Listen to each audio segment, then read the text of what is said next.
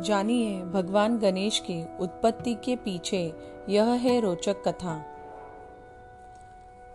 भगवान गणेश की उत्पत्ति को लेकर पुराणों में कई प्रकार की कथाएँ बताई गई है।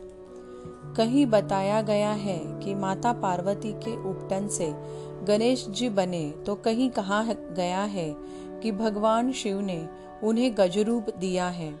आइए, जानते हैं कि कैसे हुई बालक गणेश का जन्म। एक बार शिवजी के गण नंदी द्वारा आज्ञा का पालन नहीं करने पर माता पार्वती नाराज़ हो गई।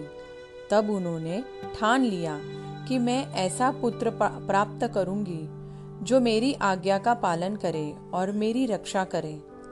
तब उन्होंने अपने शरीर के मैल और उपटन से अपने पुत्र का निर्माण किया। एक बार वह स्नान करने गई और बाहर अपने इस पुत्र को खड़ा कर गई। उन्होंने बालों को समझाया कि कोई भी अंदर न आने पाए। कुछ देर बाद वहाँ भगवान शिव आए और माता पार्वती से माता पार्वती के पास जाने लगे।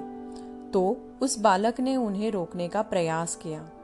यह देखकर भगवान शंकर को क्रोध आ गया और उन्होंने बिना कुछ सोचे समझे उसका सिर धड़ से अलग कर दिया और अंदर चले गए। माता पार्वती ने दो थालियों में भोजन पर, परोसकर भगवान शिव को आमंत्रित किया। तब दूसरी थाली देख शिव ने आश्चर्यचकित होकर पूछा कि यह किसके लिए है? पार्वती बोली, यह मेरे पुत्र गणेश के लिए है, जो बाहर द्वार पर पहरा दे रहा है। क्या आपने आते वक्त उसे नहीं देखा? यह बात सुनकर शिव बहुत हैरान हो गए और पार्वती को सारा वृत्तांत कह सुनाया।